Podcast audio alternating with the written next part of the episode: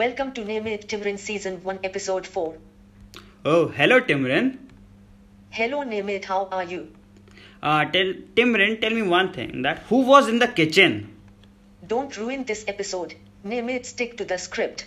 Okay, I hear you. So what we will do today?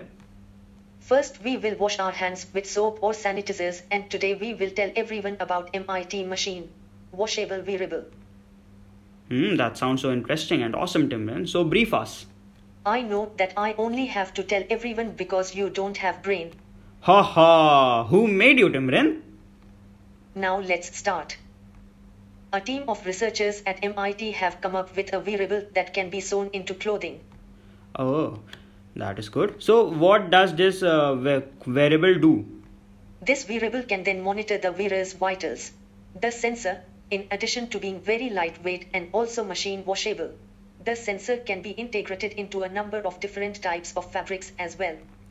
Oh, wait a minute, Timran. Can anyone play sport with while wearing this and what these sensors do?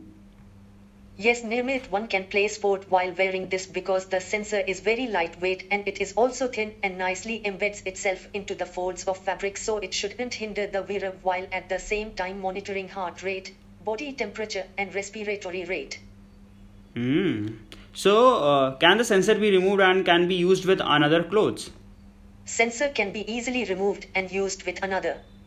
Uh, you know, I bet that this will get damaged after washing.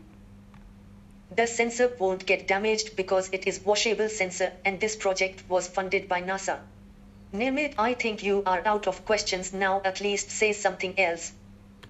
Mm, so, guys, this was Nirmit Timran Season 1 Episode 4. If you like this, please share.